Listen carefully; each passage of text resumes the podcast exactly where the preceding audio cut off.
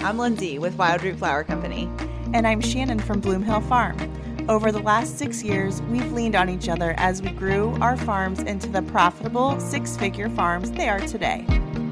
We want you to join us each week as we have real, honest conversations about life and business. And we promise you'll leave feeling inspired, and your farming toolbox will be filled with actionable strategies you can implement at any stage in your business. Learn from our mistakes as we talk business, marketing, and growing techniques to help you create the farm of your dreams. So let's roll up our sleeves and get the dirt on flowers.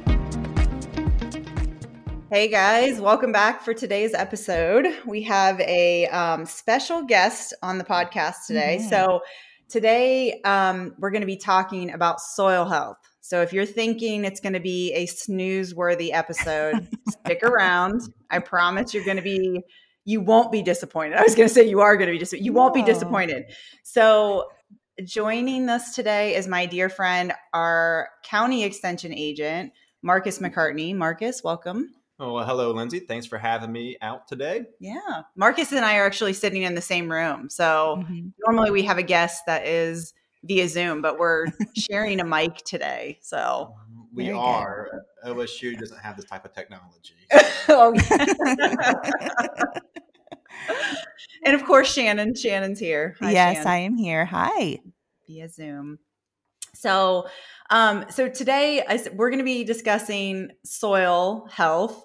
Um, and I honestly could not find a more passionate person to talk to you about soil than Marcus. So, um, I have to tell you a little, a quick story. Um, we do a lot of work together just throughout the year we do he teaches um, master gardener programs and so i'll come in as a guest speaker and he comes in sometimes as a guest speaker for my workshops that we do in the spring. So we have a lot of, oh, um, cool. we try to find ways mm-hmm. to partner up and, um, you know, kind of promote agriculture in our community. So when I told him that I was starting a podcast, um, I was excited to tell him because I know he likes education. And I, I said, mm-hmm. it's called the dirt on flowers. And he was like, dirt? It's soil. And I'm like, no, like it's cute, it's catchy. No, and um, yes. um, so, but he like d- dirt is a like it's a curse word to this guy. So um he uh you can't say it. So I I always oh. like to throw that in, but he was that's funny. dirt. It's soil. It's so they can't be used interchangeably. No. Mm, What's the what would you say is the difference? Say. What is that? oh, tell them the difference. Tell them what the difference. What's the difference between soil and dirt? Is mm-hmm. soil is what's in the ground, and dirt is what's in your house. That yeah. is the, or in your fingernails. That is the difference. so dirt is technically the slang for soil. Okay. Soil is the yeah. technical term that we like to I use. got it. So, yeah, got it. Yeah, we don't say dirt. That's like like I say, that's the name we don't say. We don't yeah. say dirt. He's very offended by it. Very.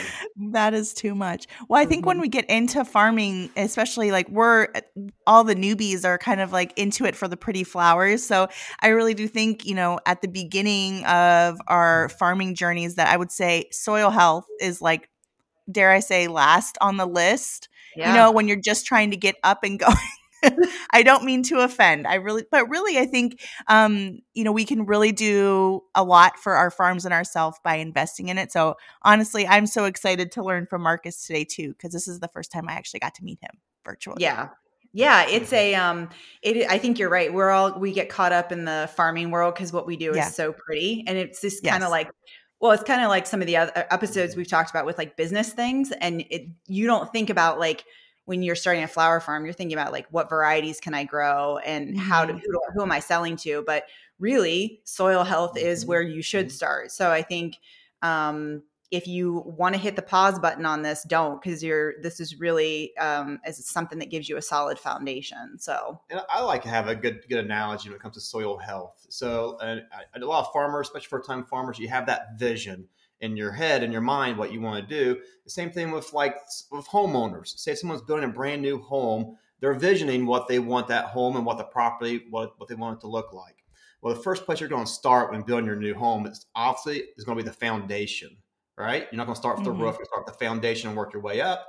Same thing with, with with soil. You want this big, beautiful flower farm or a vegetable farm, whatever it is same thing. You got to start with the soil and work your way up because it is the foundation that will make or break your business. Mm-hmm. Absolutely. So, uh, Marcus, like, I guess give us like your background and mm-hmm. how you found your way to the agriculture world so people can kind of like hear your background. so I'm originally from West Virginia. Um, farming has been in my family's um, way of life ever since I was little. Actually, my parents, when they got older, my mom was a nurse and my dad was a postmaster. So I'm actually first generation removed from a farm, but myself and all my siblings have found our way back. But my father and his his his parents, they grew up in the rural mountains of West Virginia, where farming just wasn't a way for business. So they didn't farm for business; they they farmed to survive. Um, they everything they grew, they consumed, whether it's chicken or beef or, or, or vegetables or fruits, they consumed right there on the farm, and that's just how they survived from day to day. And on my mom's side, it's a little bit different. You know, they had jobs off the farm. Uh, they're more in that Ohio River Valley. And so they just had a big beef operation. That's what my grandpa did a lot of farming um, and hay and hay production. So that was a little bit about my background, but we always been involved with, with the horticulture of regarding growing, growing crops since I was little. Um, I was probably about 12 years old when I moved off the farm in, in, into town. But even in town, we still had the, the biggest garden that there, was. And so that just kind of carried over that passion with the plants, watching things grow. It's just, it's just, just my calling. I had uh, some other jobs and it just wasn't fulfilling. And then being outdoors, working with farmers, you know, working with the soil, working with plants, working with bugs, insects, you know, it, it's fun and that is fulfilling. And that's of, I've kind of found my way back into the agriculture world. And plus, you know, it's I like to help. And in this position, you know, mm-hmm. I have the opportunity to, to help individuals, and that is more re- rewarding than any paycheck. It's just helping someone, answering mm-hmm. a question, or helping with their business, whatever it is. And that's that's what I like the most about this job is the opportunity to help individuals. So, and I will I will echo that because he um you're just received a state award I did. We haven't announced it oh, yet, but very it's cool. After it's going after the fact. Yeah. So. yeah. And let me say that very I cool. honestly don't know anyone who is more passionate about their job and helping people um, than you are. I mean, you're great, but yeah, he just you received like the OSU. Well, what is it? Yeah, you, so you it's a OSU. I was a state Master Gardener Coordinator of the Year for 2022. Mm-hmm. So for very cool. Yeah. All right. Yeah. Head to yeah. Cleveland here this weekend to, to pick up my award. So yeah. I'm, looking, I'm really excited for that. Yeah, so. and you deserve it. It's very deserved. So you're you went to your um, bachelor's degree and mm-hmm. master's degree is from um, WVU, right? It, it is from WVU, and it's talk it about is. what that is, like what you're. Okay, so mm-hmm. so my undergrad degree is just normal as an 18, 20 year old kid, you don't know what you really want to do, right? You're trying to figure out, especially the, the males. We, we, we mature a little bit slower than you females, it seems like. Um, yeah. Yeah. Yeah, that's, that's for sure. um, but, you know, so I had business management. It was my degree. It wasn't really, mm-hmm. wasn't really calling. You know, I was working in chemical plants after I graduated, basically, and then I kind of got tired of that. So I went back to, to get my master's in, in, an area where I can be outside, where I can help people, where I can be around plants. And agriculture fit right into that. So I did a lot of soil classes in my master's. Um, I was, uh, did a little soil research on reclaimed surfaces, working with biofuels and like miscanthus and switchgrass, um, as well as being um, just just a teacher. Um, uh, I, I, would say I don't know if assistants but you know, I, I, taught class at WVU for for the FFA ag kids up there, so it was really cool. But but the soil is definitely my passion. That's why I stuck with. I worked in the soil lab at WVU for a couple years, and that was a great experience. Um, it's, it's, it's, great. WVU is if if you have listeners from uh, live in West Virginia, I recommend sending all your samples to WVU because it's one of the last places in the in America where you can send free samples. So it's a free service for residents of West oh. Virginia, but they won't take outside the state because it is free. So uh, a lot of times I may send 20 samples up there and use my sister's address. Oh. so if you go to West Virginia, like, all right, I'm just paying for shipping. That's all I got to pay for, and then we'll get all the information. So, You're that cheap, huh? I am that frugal. Oh my god. Gosh. So, um, let's talk about like we talked about it being the foundation, but why should the listeners really care about soil management on their farm? So just yeah, I mean, without soil, let's just be honest. I mean, humans wouldn't be here today if we didn't have soil. It is a kind of a natural resource. I would not say it's renewing because it takes hundreds of years for soil to develop. Um, you know, a lot of times it's been speculated that one of the fall of the Aztec civilization was a mismanagement of their soil. So soil is very important for us. Um, you know, in the management, you're trying to grow a plant, you know, you're going to put it in the ground. You want that ground, you want that environment to be as healthy as possible for that plant.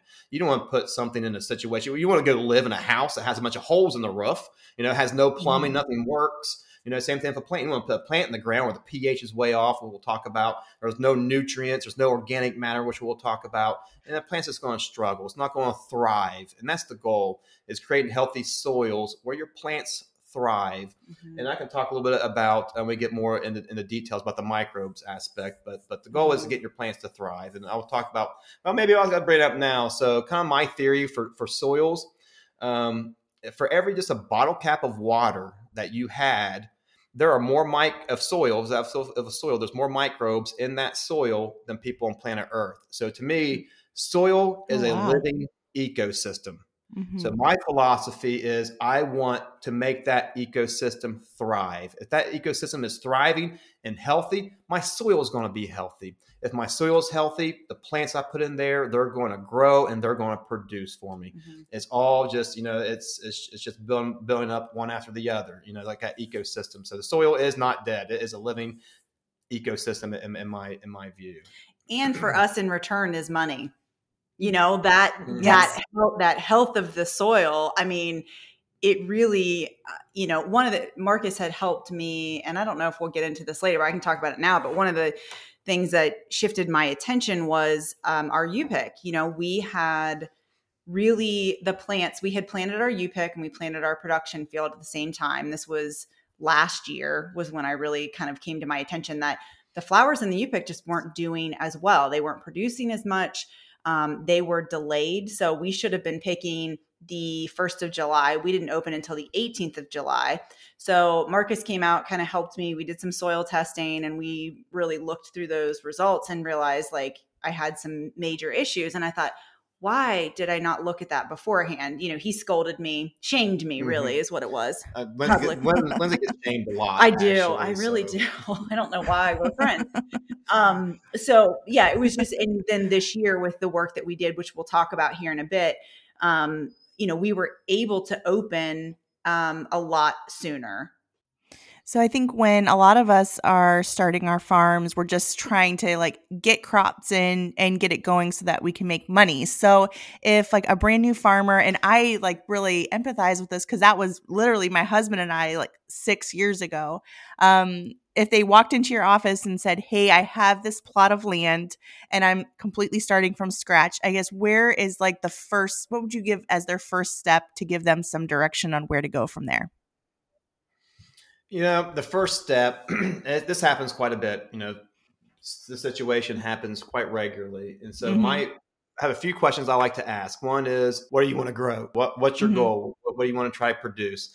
And then the second question I ask, well, what's your management? Are you going to be organic or non organic? Mm-hmm. And then that helps me to know which what recommendations to go with. And then, of course, my third question is, is let's start planning and let's start soil testing because that should be your first step before grow anything is, is your soil test. So our, our tagline that we say all the time is don't guess, test. And I have been mm-hmm. on farms um, where someone wanted to grow a crop, say, for example, lavender, didn't do any research, didn't do anything, just bought a bunch of lavender from from Walmart or Lowe's, and they planted it. Within two months, the whole crop was dead you know, because they didn't soil test, they oh, didn't no. do the research into mm-hmm. the plant and know what the plant needs. And you know, so that's that's that's most of you know, new farmers have to do their homework as well. You know, you have to you have mm-hmm. to know what what you want to do. Um, I can't make decisions for you. That's I can help mm-hmm. guide you, but it's going to be your vision and your desire to to make it happen. And so I can just direct you to soil testing and, and the information mm-hmm. that you need for those plants. But yeah, first for first off, soil testing is always one of the yeah. first things. Absolutely. Yeah. Um, how many tests do you do you recommend that people run based on their acreage, or is it like di- testing different plots, or how do you give guidance there? Uh, that's a great question. So we actually can break it up many different ways. One is management style. Um, topography is a way as well, but if you have one flat field and you have two different crops in that flat field, they're both mm-hmm. managed mm-hmm. differently. So typically, if it was one whole field like a row crop, we just man we just we'll soil test that whole entire field. But since we have two separate crops that are managed different, we're going to take two separate samples. And samples mm-hmm. by that means, say, if you have an acre, so I'm thinking 15 to 20 random borings, the little plugs of your soil probe, or, or a little spade, a little slice, slice of soil, you know, 15 to 20 random borings throughout your throughout your plot. And then we mix all those together and pull a cup out and then we send that to the lab. And once the results come back, we sit down and we start planning more. We start getting a, a nutrient plan in place. Mm-hmm. So on my farm, we soil tested like specifically in the U-pick, and then we soil tested mm-hmm. other areas, and we labeled those and sent them in separately. And then what happened was we got some mm-hmm. really funky, skewed results up top, and so he came back out. Um, we i wanted him to look at it to give me some recommendations as why he came out but we um actually broke the top field down into smaller sections because mm-hmm. we were like, man, some of these seem really skewed and we wanted to dial it down a little bit more and get more specific. So um, it's just been, and we're we're going to be sending some more soil tests off. Um, to, is there a recommended time that you should be soil testing for people? Uh, you know, like so at WVU Soil Lab, uh, even at Ohio State, the most common time people do soil tests is in the spring, right before mm-hmm. they start planting the best time is the fall. You know, right, right when you get a crop off, your field's gonna be at the lowest at that nutrient. So um, that is the best time to soil test because typically we like the fall, or uh, like the lime in the fall, mm-hmm. which lime adjusts your pH. And this way, and we fertilize in the spring. This way, that lime has time to start reacting in the soil. And so, hopefully, come uh, springtime, your pH is right where it should be. And you know, pH in your soil that and organic matter is one of or the two of the most important aspects of your soil that you can um, hopefully improve. Know, your pH. If your pH is so low and or so high, you know, we mm-hmm. you know we talk about pH. So seven's neutral. Uh, it's on a scale from one to fourteen. Seven being neutral. Anything above seven is going to be alkaline. Anything below seven is going to be acidic. Most of our plants like a little bit of acidic. So the sweet spot's around six five, six eight for your for your pH. If you're between six and seven, you're doing pretty good. Um, but when you start dropping below six, get into the fives, you know, right around 5.0 exactly, or below five, or you start getting above 7.5, nutrients will actually start getting bound to the soil particles. You might have the fertilizer there, but those nutrients are getting tied up to the soil, and then they're not even being released for your plants to even take them in, take those nutrients mm-hmm. in. And mm-hmm. so that's why we say correct pH, then fertilize. So if you got your pH right in that sweet spot, most of those nutrients will be available. They will not get tied up in the soil solution, bound to the soil particles. Mm-hmm. This way, you're, you're, more efficient with your fertilizer. So I always say correct pH, then fertilize. So I know when we received our soils soil test back, it's always like this like crazy like hieroglyphics of information. So, um, are you being like the the the county educator, I think people like. Do you recommend that they seek out um, their county's um, extension agent or educator um, to help translate that? Because it really is it's like for me it's like okay I, I see all of this but like what does it mean for my farm? And i think the translation is where like we have to fill in that gap. Absolutely. That's a great point that you brought up. Um, it is it, it can be confusing labs are trying to mm-hmm. make it more user friendly but still a lot of numbers and what do those numbers mean you know mm-hmm. i think osu we should be the first stop for any soil testing over any co-ops or ag stores or, or anywhere other organizations because i know when i sit down with my clients we have a soil test i try to go above and beyond so i break down the soil test mm-hmm. results mm-hmm. and i have products i have liming products i got fertilizer products because i think mm-hmm. as i can am explaining it if i can show them a label of a lime bag or the label or fertilizer back, it really helps them understand even more so than just me just throwing just, just saying things. But yes, they should seek yeah. out, go to the extension office, you mm-hmm. know, get that help and get that guidance. That's what we're here to do. You know, we're here to provide provide that information. Yeah, and you've helped me with my soil. I mean, he goes over them with me. I actually was just searching on my phone to try to pull those up. Those are my results from that was the lower one of the lower fields. I think that was from when we did in June or August. That was we were retesting some different stuff. Yeah, I can't see that without my glasses. Oh, that's right. He's the age now. I am. You're 40, your eyesight start going. Yeah, that's right. Do me hold it out here? Do me hold it clear out you here have the hold about five feet away from. Me, okay, all yes. right. Well, um, my pH was um, a five five is when we were looking in that. So one of the things was he had recommended was lime for us to adjust that. And um, one thing that you taught me that I was not aware of is when actually just by adjusting the pH that the um, your nutrients in the soil become more available. Yes. Do you want to explain that? Yes. So a lot of times your soil test, you know, your basic soil test, they are testing your available nutrients. Okay. You also have potential nutrients that the tests are not picking up.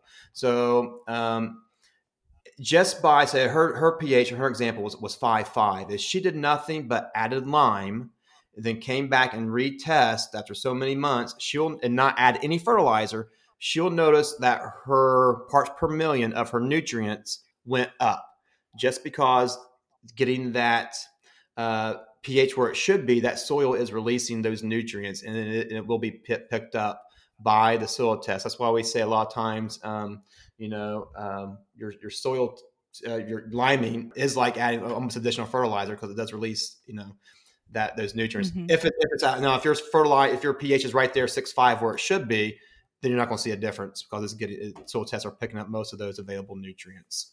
And my organic matter was a two. So two. So organic matter, to me, organic matter, like pH and organic matter is the most important thing in your soil. Organic matter does so much. You know, hers a Mhm. two. Ideal soil uh, organic matter is on five percent. I rarely see those at five percent unless like in a raised bed type situation. Um, but five percent is your ideal soil. But you know, um, the organic matter. So I, I, I graduated. I talked about you know went went to got my business management. Then I, I worked at the, worked in the plants for a while. And went back to college when I was thirty. And then I was uh, back to WVU, so I was traditional. Uh, and there were a bunch of traditional students who were like 18, 19, 20. Being 30, I was called grandpa. And so being called grandpa, they said, Well, you're really smart. I sit in the front this time. My first time around, I wasn't very studious. I sat in the back. Was more of a chore. This time, going back for my master's, I was very studious. I looked at it as an opportunity. So I sit in the front and I was getting all these good grades. And after about two or three weeks, all this young students start sitting around me all the time. They're like, "Wow, you're so smart! You're getting all these good grades." And I tell them, "Look, I'm not smarter than you guys. Is that I'm just not Mhm. distracted like you guys Yeah. are." And I said, if you would notice on our last soil quiz, we have a quiz every week. Out of ten questions, nine answers were organic organic matter. You know, you're talking about providing the microbes. There's your food for your micro and your macro invertebrates in your soil. And there it goes. It helps the porosity of your soil breaks up. If you have sand, it helps bind the sand. So you have better soil structure. If you have clay, it helps loosen the clay up so you have better soil structure. Holds water. I mean, it's like a big giant sponge. It holds so much water. Um, and then, you know, from a nutrient standpoint, the organic matter, all those free floating nutrients in your soil, it's like a magnet. It absorbs those nutrients so, it's, so they don't leach through your soil profile. So it's holding on to those nutrients.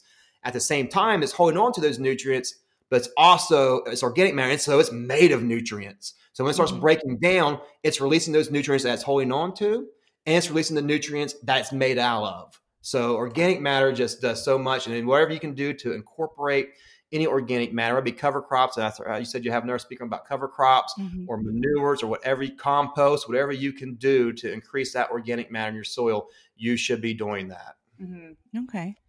So when people get their soil tests back, are you giving um, like recommendations as far as what type of amendments to add and when and rate of application and all that kind of stuff too? I, I do. Um, everyone Okay. always asks me what, what type of fertilizer. Yeah. Well, it, it, that one doesn't matter. It just it only matters, but what the fertilizer doesn't matter what the labels. What if it says for tomatoes or it says for hydrangeas. Mhm. Uh, tomato plant's not going to know that new that nitrogen element is for hydrangea. You know, it's, it's, it comes down comes down to the element standpoint of it. What's going to matter is the percent, the percentage of the fertilizer in that bag that you have. And so you, on when I say about when I say the percentage, you know, you have those three numbers as a guaranteed analysis. Like triple 12 be 12 12 12 or 19 19 19 or like one of those lighter ones like a tone like mm-hmm. a three four five. That three the first number is always your nitrogen the second number is always your phosphorus and that third number is always your potassium. And i look at nitrogen as it's really good for just simple terms plant growth veg- vegetative growth. Um, i look at potassium uh, phosphorus as you know, put on shoots and, and, and, and flowers, you know, especially when you use the flowers, especially when put on flowering, plants use a lot of phosphorus. So if you go look at a, a, a bag of fertilizer and it says bloom buster, you're going to notice that second number is really high because we want all that phosphorus to you know pick up those flower that flower production. Mm-hmm. And of course, then potassium's your third number, and that one I kind of associate that one's like the hardiness of the plant. You know, how well can it survive in stressful situation, insects or droughts or whatever it's going to be. So those are our big three nutrients, and they're always labeled on the bag. So if I have something like a soil amendment that doesn't have those three numbers, then it's not a fertilizer. It's just that an amendment. And so that is the difference between mm-hmm. two because fertilizers yeah. have a guaranteed analysis. Hmm. I don't know that I ever. I mean, I think I knew that, but I don't know that I ever like thought about it in that context.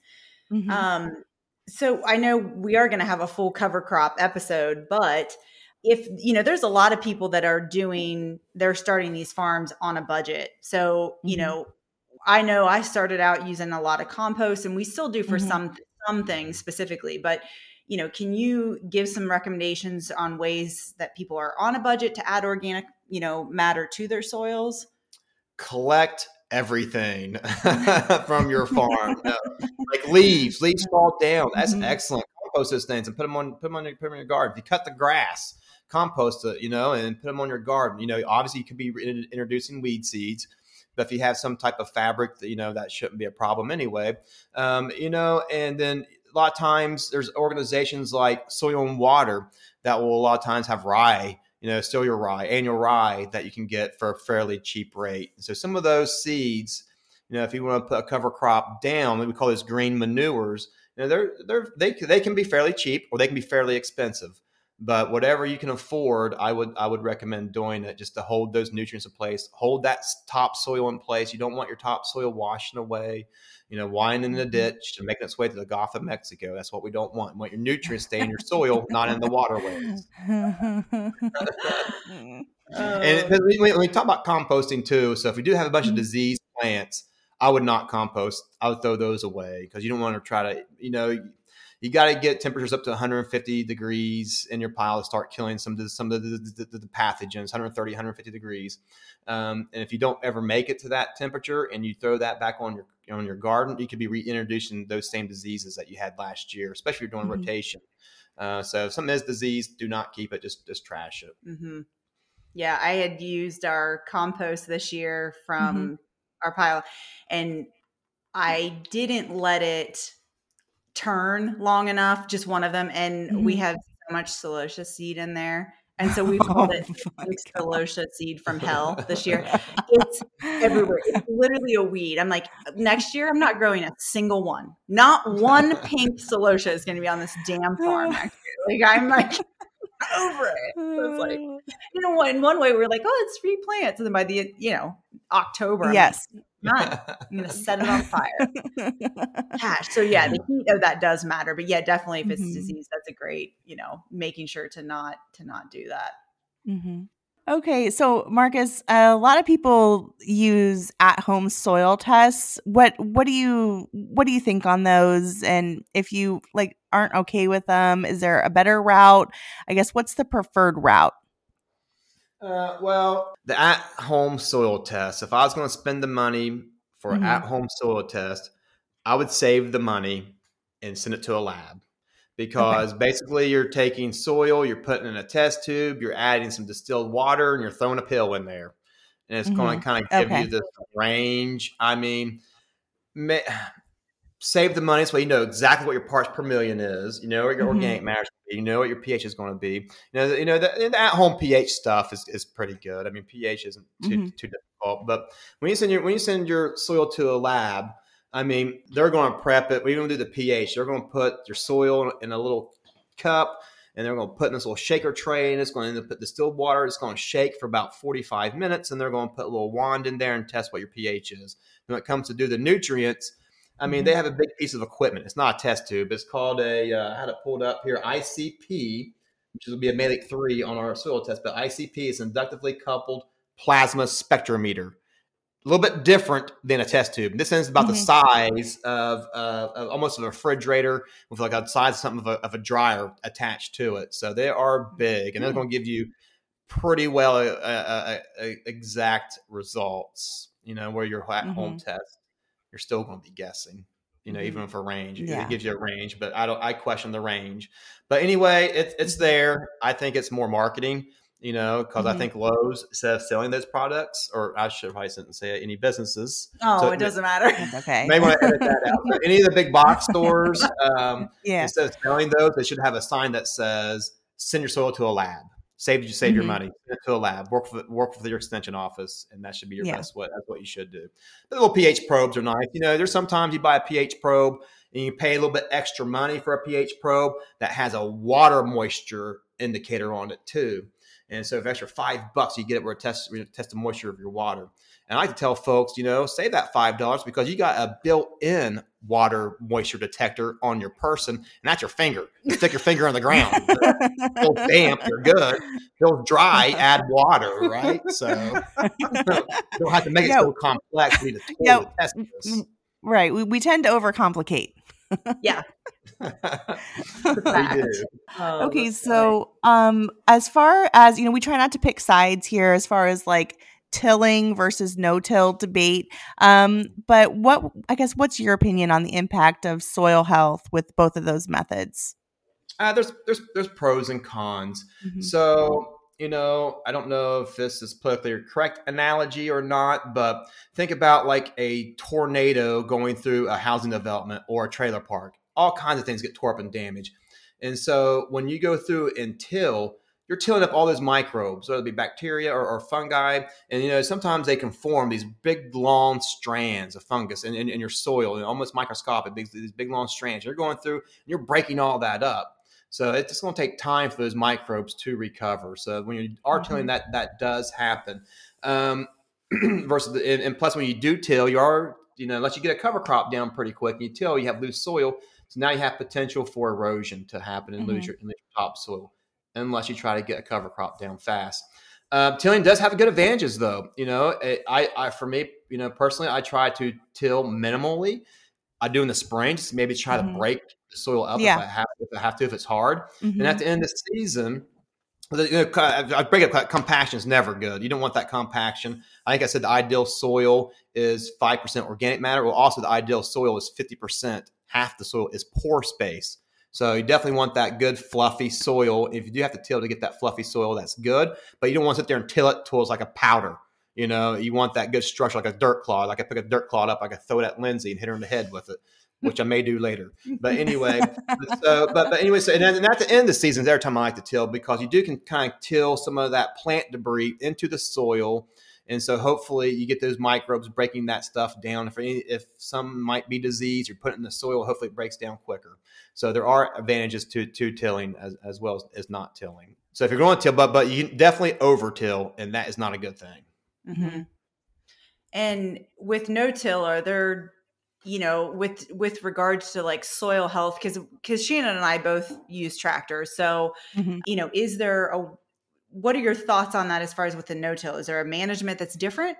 Like you manage it differently as a no-till with talking about soil structure versus tilling? Because well, I don't know that other world. It, mm-hmm. You know, from talking about from the soil aspect, you know, if you're tilling, you're going to get your nutrients, you're going to get your pH mixed into your soil, so you're going to have a faster reaction, especially especially if you're lime. I'm sorry, I said pH, but especially if you're lime. You know, where if you don't in a no-till situation, you're just broadcasting on top of your soil, then you have to have time and environment. So it's about environment, I mean rain to get it to wash into the soil. So tests take a little bit longer as if you did put the if you're if you're going to till, we put your lime, your nutrients down right before you till, then you know you're getting it mixed in there. And so that is a little bit of a, of a difference when it comes to adding amendments. You know, mm-hmm. it does take longer in a no-till situation. You know, um, and then it's so so there's, there's pros and cons. So, would I guess is as far as like giving our listeners a piece of advice because I know I, making you talk about soil for only 30 minutes has got to be painful, right? Right. Your in, your energy and intensity, I love it. I'm ready for three hours. I know, always. This is Oh, like wow. he teaches Yeah. a workshop and he teaches the the workshop with me. I always tell him, I'm like, you got 10 minutes, which he always goes 20. Um, we like to say that both of us are just trying to starve, you know, we're trying to grab the mic from each other, you know, always on that stage when we're talking. and I always lose. Yeah. so we um but so for um the listeners here and talking about giving them a piece of advice, like what is something you would give our listeners to say like that's this would be the takeaway from from the episode. The takeaway, a couple takeaways actually, it just can't be Oh, one. exactly. So when it comes to our soil, compaction is your worst enemy. Do not compact your soil, whatever you do, especially in the springtime. You're getting spring fever. You want to get out there and start planting, but your soil's still wet. Stay off of it. And the second thing is, well, actually, two more things. It's we beat it to death. Is the pH. Test your pH. Make sure it's right and, and adjust. If it's too high, add sulfur to lower it down. If it's too low, add lime to bring it back up. And then, you know, organic matter. That is your big key in, in your soil health is, is organic matter. Anything you can do to increase it, I would I, I highly recommend it. Absolutely. And you talked to me about different types of lime. Do you have do you want to share on that? Yeah, there are different types of lime that you can get out there. Um, whether it's calcitic lime or dolomitic lime, those are typically two calcium carbonate based lime products that's mined. Um, depending on the on the rock source, your calcitic lime, you, a lot of times you will see it as like garden lime, ag lime, barn lime, and it's really white. It's powdery, like like a powder, like you like baby powder. Um, it can be hard to spread you know, but it is really fine. So it does break down and start reacting in your soil pretty pretty quick. It depends if you have good lime or not. We talk about the size of the, of the particles, it's a major player. Um, and then there's dolomitic lime, which dolomitic lime, um, a lot of times it's pelletized. You'll see it in pelletized lime, but it does have a little bit more expensive, but it does have more magnesium. Where your calcitic lime will have like two percent, one, three percent magnesium your dolomitic lime will have 10 or 11 or 12% magnesium. So, based on your soil test result, if you're low, uh, your pH is low, and you're low in magnesium, I'm going to recommend not calcitic lime, but dolomitic lime. This way, you're getting that magnesium added. And plus, both of those lime, when you lime, your dolomitic lime or calcitic lime, you're adding both. You're adding nutrients to your soil as well. You're adding calcium to your soil, and you're adding the magnesium to your soil. Um, you got to be careful when we start using a different source. It's called, some people might have heard of hydrated lime. Hydrated lime is not calcium carbonate, it's calcium hydroxide. And it is a little bit more potent. It's not, you know, if I have, if I have pure calcium carbonate, you know, BSA say, say 100% this product, uh, hydrated lime would react in the soil. It's like, it's like 137% when it comes to like the strength of hyd- hydrated lime. So you wouldn't need as much as you would the calcitic lime. Um, so just make sure you know what your lime sources are, and that's la- on the label. When you buy your lime, it always there's a number called CCE, and that is calcium carbonate equivalency. So you're never going to go find your soil test will always have your lime recommended in pure calcium carbonate. But you're not going to find pure calcium carbonate. You might find 95% CCE, pure calcium carbonate. So you know what's 95%. I had to add 10 pounds. I might add 12 pounds because this product's not 100% CCE. It's only 90% CEC or 95% CEC or CCE. So I got to make up for it. And of course, the other one is the particle size. And this one's on the label too. It's required by law. And so each size of the particle is, is a big difference. So you'll have a little, little table on your bag of lime. It's going to have um, mesh size. Mesh size is the size of a sieve. It'll go from 20 mesh to 100 mesh. So 20 mesh is big holes. 100 mesh is little holes.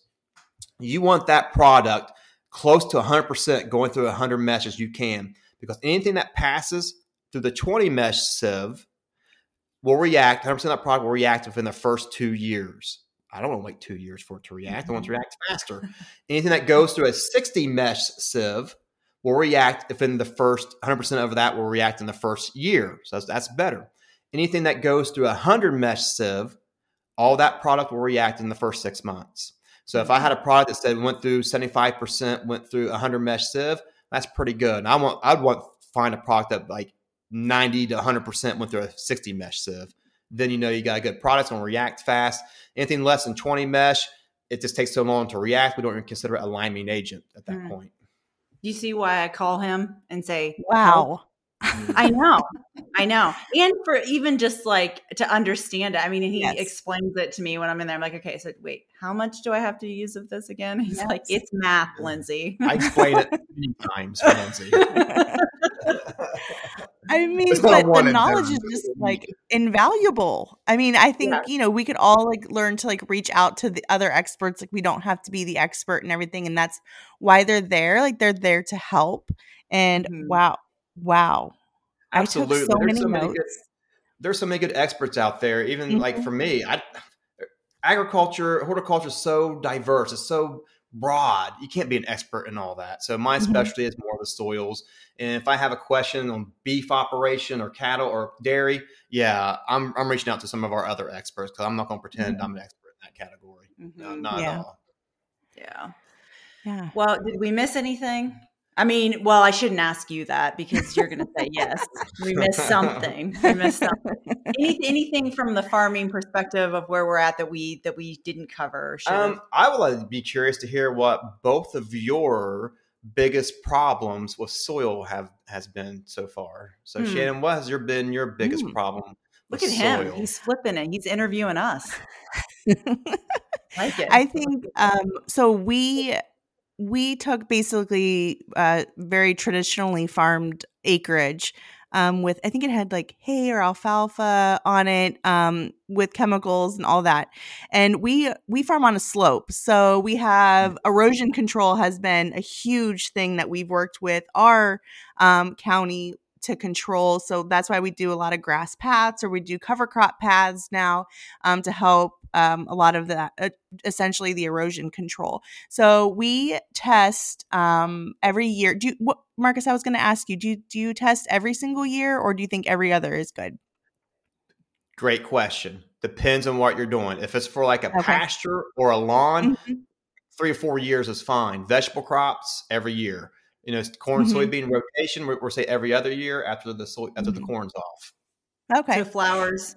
So we're, we're flower we're, farmers. We're flower. If, no. if, you, if, you, have a okay, flower farmers. If you have an yeah. annual crop, yeah. absolutely test every year. Okay. You know, yeah. okay. Perennial, maybe every couple years. You know. Yeah. And I don't know uh, if you said this earlier when he was talking, Shan, but like you said to test in the fall, and that's because you you explained to me once is that we're at the end of the season and the plants that we have in there have absorbed all of those nutrients, right? So you're getting what's like Right, you're getting mm-hmm. what's left what's over. left. At that okay. point, your your nutrient will be at one of the lowest levels when it comes to plant root intake. Because you know during the winter, mm-hmm things still happen. You know, it's still slow, but you still things are breaking down slowly. So if you do test in the spring, you will have a little flush of more nutrients you would in the fall. That's why I like the fall mm-hmm. because that's your lowest level at that point yeah. when your crop first when, when it comes mm-hmm. off. Yeah. Sorry, Shan. Yeah. You, I re- you can. No, that's redirect. okay. No, that's fine. Yes, no, a great I question. think for us, yeah. Um, we were our our main goal was erosion control and then adding organic matter because there was very little. So um, we have a local lawn guy who dumps all of his leaves here, and that's been really helpful to have the leaf mulch. So I think our goal is continually cover cropping and add and adding um, organic matter. For us, it's through leaf mulch because that's pretty much what we can get for free. Is that um, leaf mulch? And, do you have any like so leaves have a lot of carbon? Do you are you mixing that mm-hmm. with anything else to to maybe add a little bit more nitrogen? Yeah, we mix it in with our big compost. Okay. Do you recommend that? Well, if the compost is broken yeah. down, you should have mm-hmm. microbes mm-hmm. in there. There just should be plenty okay. of nitrogen. You get high carbon yeah. stuff like leaves, dry leaves, or sticks, yeah. especially sticky stuff. Mm. You know, as the mm-hmm. microbes are breaking down those mm-hmm. material, they need nitrogen to support their life cycle. So after breaking down that high carbon material, they're not mm-hmm. getting the, the, nutrients from that whatever they're breaking down to support their life cycle. So they have to mm-hmm. start using the surrounding nitrogen in the soil. So kind of almost oh, deplete your yeah. soil of nitrogen if you have a lot of oh. stuff. That's why So it's good what- to have. Yeah, Yeah. what do you recommend since we always have this huge leaf pile every fall? well, if it's What do you working uh, right now, I wouldn't say don't don't do too much. But if you know Okay. to compost it and break it down, Yeah. Um, that would be that would be best. If you so if you got an area, say okay, this we're going to dump the leaves here this fall, and Mhm. then next fall we're going to use those leaves, and then as a new batch Yes. comes, we're going to put in that area so it continues to you know Yeah. have that flow Yeah. of putting the one year old mulch on the on the crops. The new mulch has a year to break down. That would be ideal. Mhm. A little, a little Yeah. better. Okay. Yeah. And in our greenhouses, we've actually found that the organic, so we've always been like, okay, that's like the highest value crops in there. So we always want to invest in them. We added compost over the years. Well, it turns out from our last test last year is like the organic matter is like very high in there because we've continually added, added, Mhm. added. So now we're trying to like neutralize it a little bit in there. And, and our agent has really helped us with that too. So Yep. Abso- every year it feels like it's something different, which is a good thing. Mhm. Yeah. So I guess What my about you, yeah my my answer would be um, we have very sandy soil, and so organic Mhm. matter has been is been high on the list um, for our management, and then also the cost. So I was using a lot of compost. And I always say that managing a farm that has soil is like feeding an elephant. You know, they just like the water and nutrients leach out of it. And you know so it takes a lot of water but the more organic matter we're adding to the soil you know the better water retention that we have Mhm. um, so the sand managing the sand has been probably the biggest piece um, erosion because we are we Mhm. do have you know some hilly areas as well um, and then we manage the top part of our um, farm and the lower part uh, differently because the soil structure down below is much different in the U pick. Um, so, but I would say the sand has probably been the biggest um, part of Mhm. our management plan of what we've been doing um, from year to year, and that's been cover crop. And um, I started out using, you know, we've tried a bunch of different types of cover crop rye and all kinds of stuff, and I've Mhm. switched to a, a fancier, uh, fancier mix here recently. But yeah, I would say just the sand has been our Mhm. biggest hurdle. And, and I, I think one thing that was kind of surprising for Lyndsay is, is testing her high tunnels. Um, she was in adding chicken litter Mhm. over the years, Mhm. and she knows her pH was like around seven two, seven three. I can't remember what it was getting too high. Well, it's probably from the chicken litter because it will raise the pH. So uh, depending on the source, I guess. But you know, Mhm. a lot of times chicken litter can be more alkaline, more high. And so at that point, I told Lyndsay, says, I wouldn't use any more chicken litter right now. Mhm. And she had Mhm. plenty of organic matter, so I just back off for for a season, you know, Mhm. without adding. Yep. Well, um, Marcus, thank you so much for joining us today. It was fun to have you here was. and hear your passion for dirt. Dirt. Uh-oh. Is there evaluation because someone's getting a bad review? yeah, it's just I, I honestly I learn so every time we talk, I learn something from you. I mean, Mhm. every time we talk. Um it well about soil, not every time we right. talk. Yeah. Um, but I do I in general, right? Yeah, no, I just I appreciate you taking your time out of your schedule because I know you're busy and getting Well- ready to leave town to get your big award. So Yeah, well, I appreciate you brought, uh, bringing me out here. I appreciate the compliments, Lyndsay. Yeah. And saying it's, it's, it goes both ways. Uh, Lyndsay, Shannon, I'm not sure. I don't know you very well, but I know Lyndsay is an Mhm. amazing farmer. And I learn things from Lyndsay all the time as well. So the, the knowledge goes, knowledge exchange goes both ways. Mhm. Lyndsay's excellent. She does great and is very knowledgeable. And just walking around her property, just her just random naming flowers and bushes and stuff. I have no idea what they even are. Just her knowledge base is so extensive. It's impressive. So thank you. Yeah, of Yeah. course. And she paid me to say that. Oh, I do. I was gonna say she's pretty cool.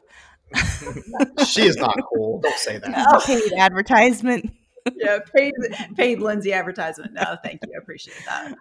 Um, but Okay, guys, thank you again for joining us. We really love it when you guys tune in and share with us all the things that you loved. If you have some follow up questions, share it to us. We can bug Marcus and get some answers over to you guys if you have any follow up, or maybe a part two with all of your questions, a spill the dirt part two, spill the Mhm. soil part The two. soil. yes. fill the soil. uh, if you have a friend or another farmer who needs some inspiration, growing info, you know, obviously please share a podcast. We love it. It's really honestly the best compliment you can give us. Uh, head over to our Instagram at Dirt on Flowers and drop us a message. Let us know what you're loving. We really do love chatting with you. Okay, guys, thanks again for listening in. We'll see you at the same time, same place next week.